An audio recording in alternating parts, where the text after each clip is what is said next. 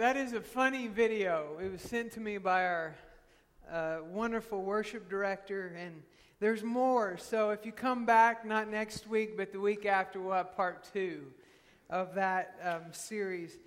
It's pretty funny and hilarious um, because it's, in a way, it's a reality. Um, we may not say it openly, but you that have been invested in this church for Cornerstone for quite some time, this doesn't affect you. But you that are here looking for a church, it's really some of the things that are put into our hearts and our lives that we don't realize is that some of the funny jokes he was saying is really current and, reality, except like tweeting different things, um, 157 characters uh, characters, or you know, the if you don't know who this Steve Furtick is, I've seen him a couple times. He's a big dude, and he's a pretty cool pastor. And so we all have our different things that we want out of church, right? And so this video, although it's making fun of some of these aspects of what church life is nowadays, it's still pretty humorous. And the reason is, is because we all have our biases in what we want in church. But what I like about it is that we can make fun of ourselves. And I think the main point of the video is, is that the Bible is relevant and truth is what we are going to stand on. And so when you see these videos like this, that's I think that's the heart behind it is that we are seeing a, a part of culture and a part of society that we are looking for a church that meets a need that really doesn't need to be met. A feel good message. And it does say in the Bible that there will be a time where people long to hear what they want to hear and stray from the truth. And so, just if you're a visitor this morning, we do have a few, and we welcome you this morning. You're in a good place to be who you are. And we embrace that. And one of the things that we are going through and we have been going through for quite some time is what I would call transition. And I would say that our church has been going through transition even before I got here. I've been here, I've lasted a year and five months. but we've been in a season of transition, and transitions are not always easy. If anything, transitions can be quite hard. But yet, we should all brace transition because God brings us into different seasons. If we are honest in life, I'm not the same person I was 10 years ago. And I hope I'm not the same person I'm going to be 10 years from now. We're on a constant, constant uh, transitional road, and it really stinks at times. I'll be honest with you. But as I think about the psalmist that said in Psalm 23, says, You lead me in paths of righteousness for your name's sake. And when I look at that scripture, I'm just baffled. Then I, I, I, get, and I've shared this before, it's like, it's not about me, and that really makes me feel good. Because this road that I travel on is for Him. And Scripture, time and time again, lines up with that theology and that thinking that it is all about the Father and all about His Son and the Holy Spirit. Now, the awesome part of it is that we get to join in and be a part of God's mission. And so, as we go through transition as a church, I want you to hold on. I want you to hang in there and let's see what God has for our future. And I want you to know in this church that you are loved and cared for. And when I was talking about it earlier, about the website that we have that you can put your prayer request on, I mean that because we, I, and we are praying for you on a constant basis. And you don't know the pressure it is to be praying for a body. And if you think of it, Paul says this. I'm kind of getting off on the sermon. I'll get back. But Paul says this that he's been through shipwreck, He's been in a sea all night and a day. He's been bitten by a snake. He's been beaten. And then he comes right along after he says all that in Scripture, and he says, Yet my main concern is for the church daily. And so I want you to know that although we go through life in transition and different things happened, we have a Father that sees all, that knows all, and He cares.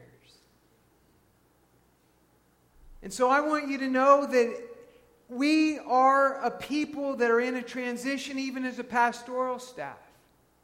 Because we're getting ready to transition as we've had an associate um, position, it's gone and it's no longer going to be because of the size of our church. And then we are getting ready to hire a new youth pastor. And you're like, Pastor Jeremy, can you not just stop and leave us alone? But I want you to know, guys, we are going somewhere. And I read a book uh, a while ago, and it is we were transitioning out of our ministry as missionaries. It was called Necessary Endings. And he talked about necessary endings. And so often in our world, in our thinking, in our culture, we look as, at endings as they are bad things. But there are times when God brings endings for purposes, and that is for His glory. We don't see it, we don't understand it, but if we hold on and trust Him, we will see the good out of it.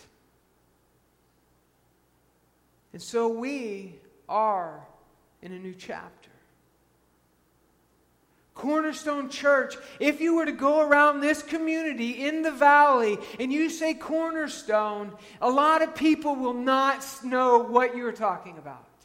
Where's Cornerstone? Downtown Menasha, I'll tell them. And then I'll say the weather vane. We're by the weather vane. And they'll, okay, I know what you're talking about.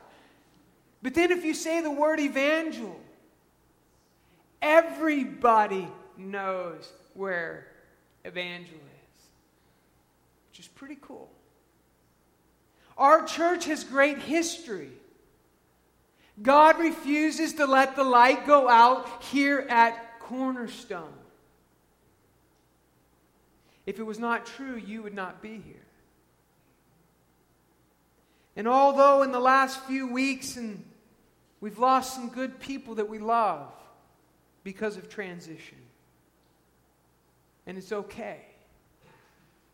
Our prayer for anybody that has to go in the transition is that they would find a place where they can thrive and to know Jesus even better because there are seasons. So, today, why am I sharing this and why am I hitting this point? And the truth is that I will not hit this point again. So I'm laying it out there. And the thing about that you will realize about this pastor that you have here is I try to be authentic, I try to be honest, and I'm learning not to be so honest. Because my honesty so gets me into trouble so often. But I want you to know that you have a pastor that loves Jesus. And I told you from day one that this pastor would make some mistakes. So just hold on. But the reason, again, I'm sharing this is because we are kicking off into a series this morning. And the title is Where Are We Going? Because we are going somewhere. And you see, in the next few weeks, of course, next week we want to invite you to the picnic, which is going to be a fun time. So we'll take a break during that time. But we're going to look at our core values. And it's being a learner, being a servant, being in authentic relationships with God and others. And we're going to hash those out and we're just going to look and, and we're going to look at those very closely and we're going to say, hey, this is where we're going. This is the vision that we can all get behind. Because the scripture says, without vision, the people perish. And then in my version that I read and I love, it says, without vision, the people go unrestrained. That means we're not moving in one place together in unity. And we're going to hash this out. And as I was talking about a new chapter in our church history, I want you to know that the other chapters that were written are written in history. And they are good chapters within the church. Have they been hard times? Yes. And I'm talking to those that have been here a while. There have been some hard times, but there has been some glorious times also. And I want you to know that I'm building on a foundation that has already been built. You see, I'll be honest with you. If I wanted to build my own foundation, I would have started a church across the street. But that's not what God has called me and my family to do. God has called and gifted my family is to come and to build on a foundation and to, to help that foundation and stabilize the foundation and then watch it grow. But I want you to know, you that have been serving here for a long time, it's not because you weren't good enough. That would be a lie number one from the enemy is that maybe you didn't do what you were supposed to do. But I want to tell you this morning the new chapter is just this, and it's as simple as this that God is taking us in a new direction. Because there are seasons in God's history for man. And we have a place in the valley. And it is a glorious place in the valley. Then, not only that, we have a place in Menasha. God wants to shine His light through our body and to do things in Menasha that He has not been able to do in the past. Not because we weren't good enough, it's just because He's called us to a new season. And so, as we go to the scripture this morning, John 15. I preach on this scripture a lot. I, in the past, I've meditated on this scripture so much because it's so important. But I've also preached it wrongly in the past. And I'm sure if you ask Pastor Keith, who was a minister for 40 years, I'm sure there are some sermons that he wished he could do over. Is that right? Yeah. And I've heard it from others that have done ministry like Pastor Keith has. Is they realize that they preach sermons here and then God has taken them on a path and and you realize that it wasn't totally wrong, but it wasn't totally right either. So this morning, as we look at John 15, if we go back to the points real quick, is that we're going to look at three points as remaining in Jesus. And then remaining in Jesus' love. And then remaining fruitfulness. We're going to look at these aspects from the scripture. And I want you to know that none of it depends upon you. Now, is there a responsibility in the believer? Yes. Are we responsible to grow? Yes. How do we do that? We get into God's Word, we pray, we have fellowship, we come to church, we worship together, we fellowship together. But none of that takes the place of Jesus. And here, as we're getting ready to embark on a new direction, it is Jesus centered and people focused. It is all about Jesus. All or nothing is what I would like to say. And if you're like me and think you're the Lord of your life, so often we act like it's my way or the highway. But that's not the reality. And so let's look at the scripture this morning.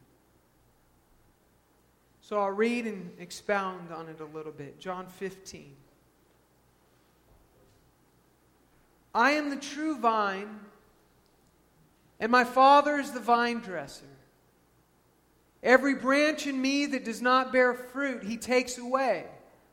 And every branch that bears fruit, he prunes it so that may be, it may bear more fruit. I want to stop here just for a moment. This is about remaining in Jesus. We are getting ready to get into an exciting time, aren't we? Memorial Day weekend is the day that I heard you Wisconsinites plant your gardens. That's exciting, folks. For some of you, it's more exciting than others. But the truth is, I hope we don't have any more freezing nights. We can go in and I'm going to plant me a garden, God willing. And I'm going to have tomatoes and I'm going to have hot peppers, some of the things that I like. And I'm going to be the gardener. I'm pretty excited about this if you can't tell. It's always a dream. And I'm going to expect those ve- vegetable plants to bear fruit. And so, as we go into this exciting time of being able to plant and take care of our gardens, as everything is coming up and is green, is that you know as well as I do is if there's a branch or there's a plant that is not bearing fruit, what is one of the first things that I'm going to do? I'm going to prune it or take it out altogether. Why? Because it's taking from the nutrients of the other plants. And you see, I do this, and they say to do this on pepper plants, especially, is when they bloom and they start, the first fruit comes, you cut those off right away. Why do you cut those off? It's so that other fruit can grow and even more can grow. Just a little gardening hint. And so often, we look at this pruning process as something that is negative, but actually, it's something very positive. And you know, I don't know if you're like me, is that when I'm growing in my faith and I'm doing okay, and then God comes along and says, Okay, I want to prune this area of your life. And then He begins His work, and then the hurt begins to come. And then I'm like, Lord, would you just stop? But then I'm reminded that God is so passionate for us that he won't let go of our lives. And you know, some of us would say, well, is God sick? Is he, is he, why is he doing this to me? But it's really because, like I've shared a lot, is because he wants to conform us into the image of his son. And this is all about Jesus. And as much as this hurts, as much as transition hurts, he's doing something. And if you think about this scripture, if you want to put it into context, into history, in historical context, he was sharing this at a time that great transition was getting ready to come to the disciples' lives. So much so in chapter 14, he says, Do not let your heart be troubled. Believe in God, believe also in me, because he was getting ready to leave this world. And can you imagine the transition that the disciples were getting ready to go through? What we go through is nothing in comparison what Christ did for us on the cross and what they went through. And then let's go on to verse 3. You are already clean because of the word which I have spoken to you. Abide in me, and I in you, as the branch cannot bear fruit of itself unless it abides in the vine, so neither can you unless you abide in me. And often I've looked at verse 3 and I'm like, what does this mean? It just kind of often been out of my grasp. But when it says you are already clean because of the word which I have spoken to you, the disciples when Jesus says this, he can say it to them because the word had taken root in their life. And who is the word? Jesus. The scripture tells us that he is the very word of God. And so when he says you're already clean, he meant it because God's sap or God's, uh, how do you call it? I don't know what you call it, it was flowing through them. They were abiding in a vine. And so they were clean, so that if you are in Jesus this morning, you are as clean as clean can be. Praise God. You are abiding in the vine. But as I was talking this morning, So often in our lives, can we get out of abiding? Yes, we can. Can we start off on this journey and be in the right place? Yes, we can. But can we also get off at times? Yes, we can. And that's when we need to be asking God, please prune me. I feel something is not right. I feel like I am not connected with you. The vine, where is the vine? Where are you, Jesus? I cannot see you. I need you. I want you. But I know this area in my life is struggling to abide. And if we're all honest, we all know those areas this morning. And I know my areas. And I hope you know yours. And then he goes on to say this in verse 5, and we'll go through verse 8. I am the vine, and you are the branches. He who abides in me, and I in him, he bears much fruit. For apart from me, you can do nothing. If anyone does not abide in me, he is thrown away as a branch and dries up, and they gather them and cast them into the fire, and they are burned. If you abide in me and my words abide in you, ask whatever you wish, and it will be done for you. That's powerful. And it says, My Father is glorified by this, that you bear much fruit, and so prove to be my disciples. And so I want to ask you this morning what kind of fruit are you bearing? What kind of fruit are you bearing? Or are you bearing any fruit? You see, the Bible and Jesus also teaches that a good tree cannot bear bad fruit. A bad tree cannot bear bad or good fruit. And it's just like a fig tree cannot bear an apple. There's no difference in what we call this life in Christ. Is it a, what kind of fruit are we bearing? And I have to be honest with you. Is it could you imagine some magical thing taking place where this branch was just outside here? Here's the vine, here's the branch, and this branch is just bearing fruit and blossoming. Can you imagine that? No, it's impossible. Nature tells us it's impossible. What happens when that branch is not abiding? It dies and withers, and what's the next best thing for that branch? It's the fire. And that if you've ever taken branches that come from a vine and you try to burn them, they don't even burn well. I don't know really what use there is of them. But think about the fruit this morning. Think about your life. What are you giving out?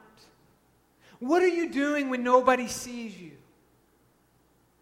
What are you doing in the dark? Because that's where fruit is also. And you see, I want to challenge us this morning that if we are bearing fruit that isn't godly fruit, I would ask you to bring yourself to Jesus and let Him prune you.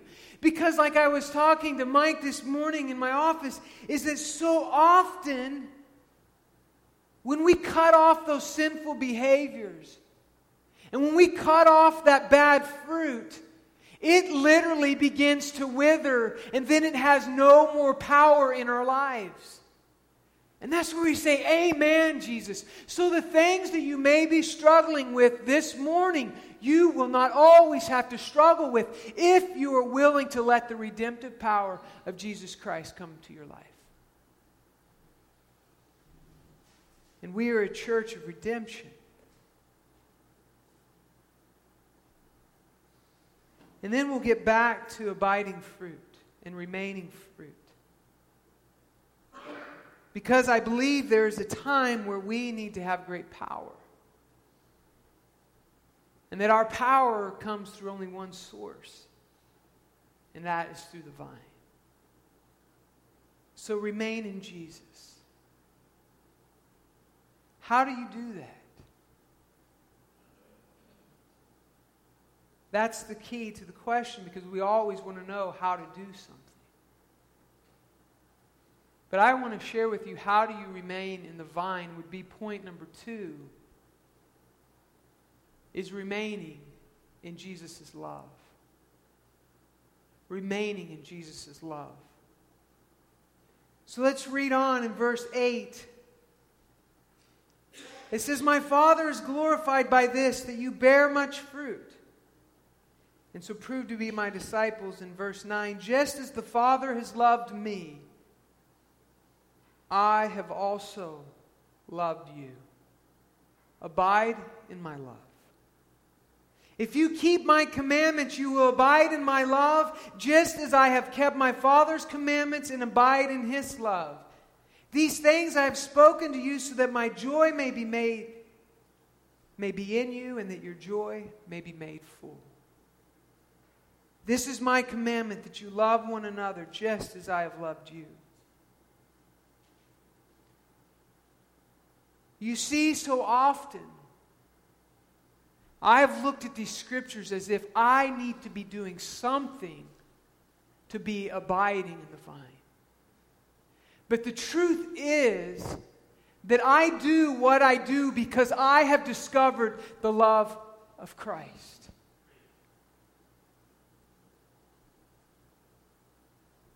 And if you have not discovered what the Father's love is, I would ask you to seek what that Father's love is.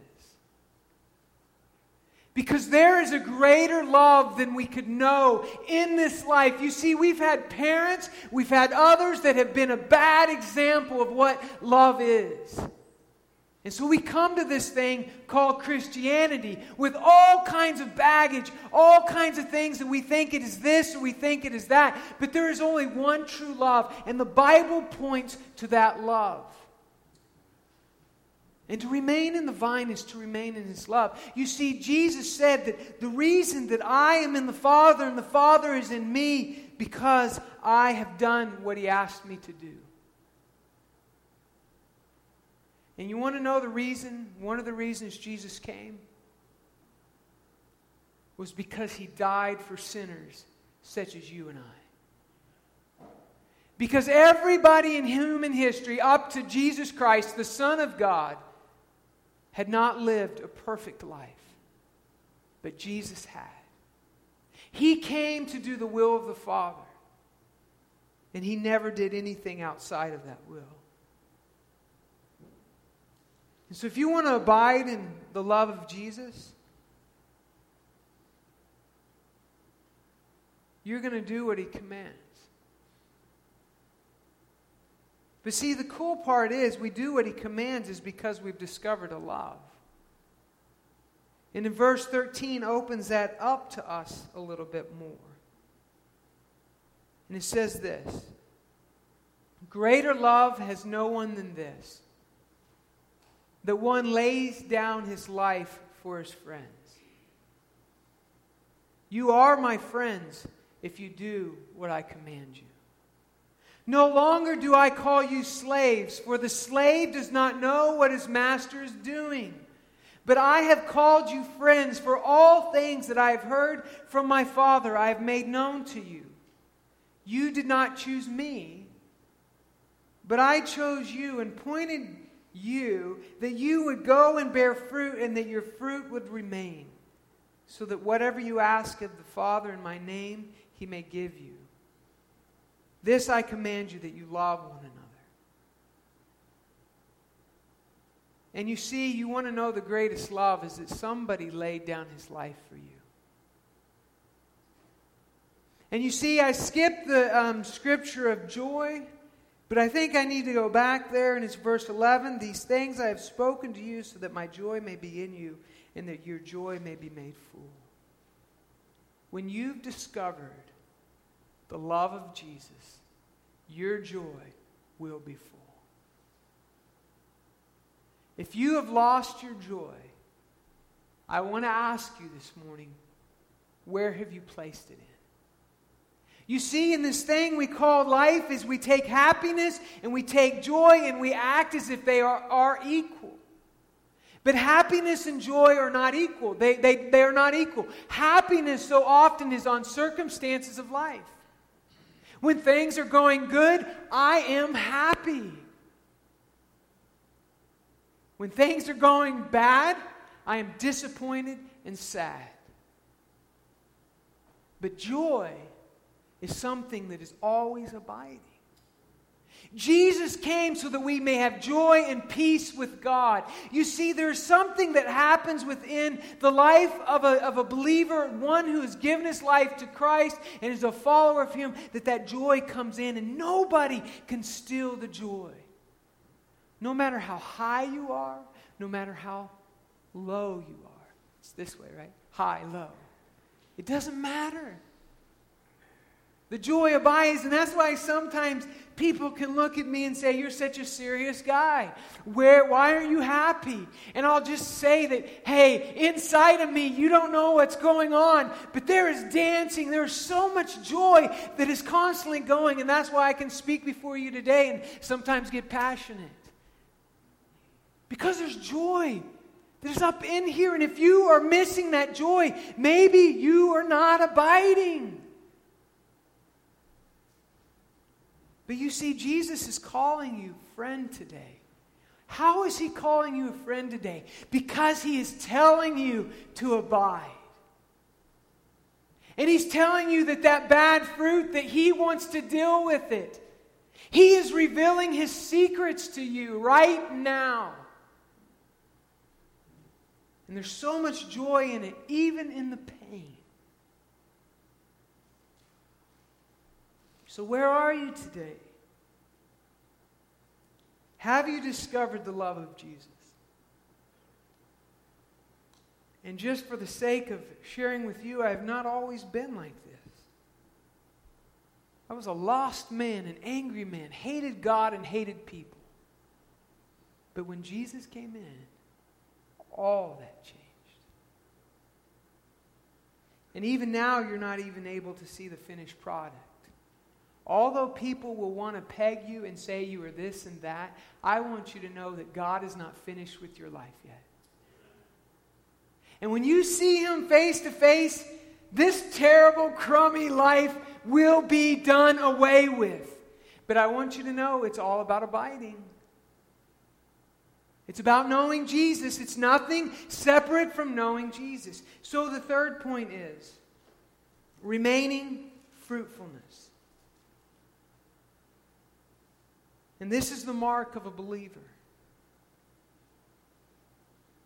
John says this in verse 5 I am the vine, you are the branches. He who abides in me and I in him, he bears much fruit. For apart from me, you can do nothing.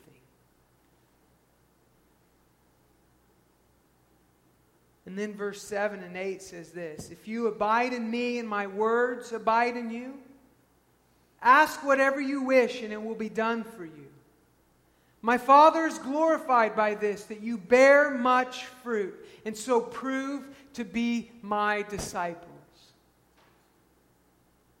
And if we're mistaken and if we're not careful, we're going to look at that word prove and we're going to think wrongly. The way we would say is that I need to prove my love for you. I need to prove my worth to you. I need to prove who I am to you. But that's not what God is saying here. He is saying, and Jesus is saying to us, that because you bear fruit, you are just showing others that you are my disciple. It's not proving that you are disciples, it's showing others that you are his disciples. Do you see it if we take it in the wrong context that we are acting as if we need to do this, but Christ has done this for us? And as I'm glossing over these and going through these scriptures, we can go to verse 16. You did not choose me. You did not choose me but I chose you and appointed you that you would go and bear fruit, that your fruit would remain, so that whatever you ask of the Father in my name, he may give to you.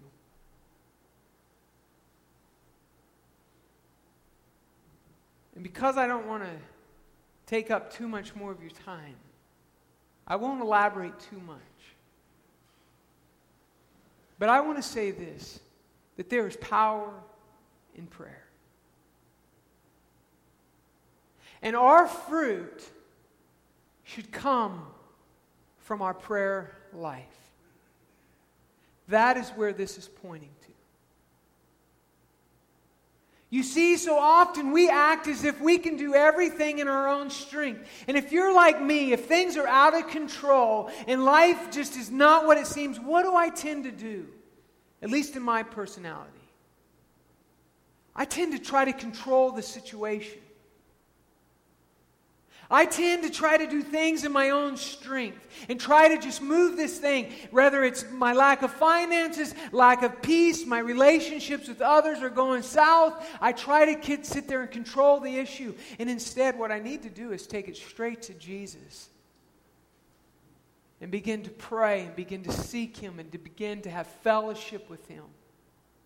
But so often we're trying to figure out the problem when really the problem solver is the one that we are abiding in. So I want to challenge us this morning. How is your prayer life? A couple weeks ago, and we didn't get to we didn't get it recorded, but I, I preached about assurance of answered prayer and protection. That when we are praying God's will, it is good as done. And you see where we are at right now in this transition of church, it's hard to see where we're going. It's hard to know that God is right in the center of it. But you know what? We can trust Him and we can move in faith. Because what is faith? It's things that are not seen. But faith that is realized is no longer faith, it becomes reality. And we are walking in a true reality today. That God is in control. That Jesus Christ died on the cross for our sins. He rose on the third day, and He's at the right hand of the Father. That is our reality. To be honest with you, oftentimes, if you're new here, we have a response time. And really, why do we do this? It's because we have somebody who is creator of all that is speaking to us. And see, we don't want you to leave here of not sealing that word that God is putting in your life and is speaking to you. We don't want you to leave here without giving it to Him in prayer. And so, what we do, and if the elders could come forward, we want to ask you if need be, that you would come forward and we want to pray with you. Whether it's you to know Jesus for the first time, or if it's wanting to lay your cares before Him, or you just need a new opportunity to abide. We want to pray with you. But if you choose not to come forward, that is fine. But I would ask you to take these things to God as we worship and to look at your life and examine it. What is your fruit? God wants to use you to bear fruit and to have that fruit remain. So I'm going to pray and then we'll worship. We can go from there. Lord Jesus, you know our lives, and you know me. And Lord, I know that I'm not much different from anybody in this congregation. Is there are areas in my life that are not bearing good fruit? And Lord, I thank you that the cross allows me to bring those things to you and that I will begin to bear fruit that lasts. But Jesus, I want to ask you this morning that you would speak to us. In those areas, Lord, that are, are not good, I pray and ask you that you would forgive us. And I ask you just the same for our church. We pray that this next chapter will so glorify you, Lord, and you alone. And Lord, the new chapter that can start in our own lives today would be, Lord, that our lives would glorify you and glorify you alone. So, Lord, would you make your joy complete in us? And that's by making your home in our lives the. So, fathers, we worship you and respond to you. Would you seal these things in your precious name?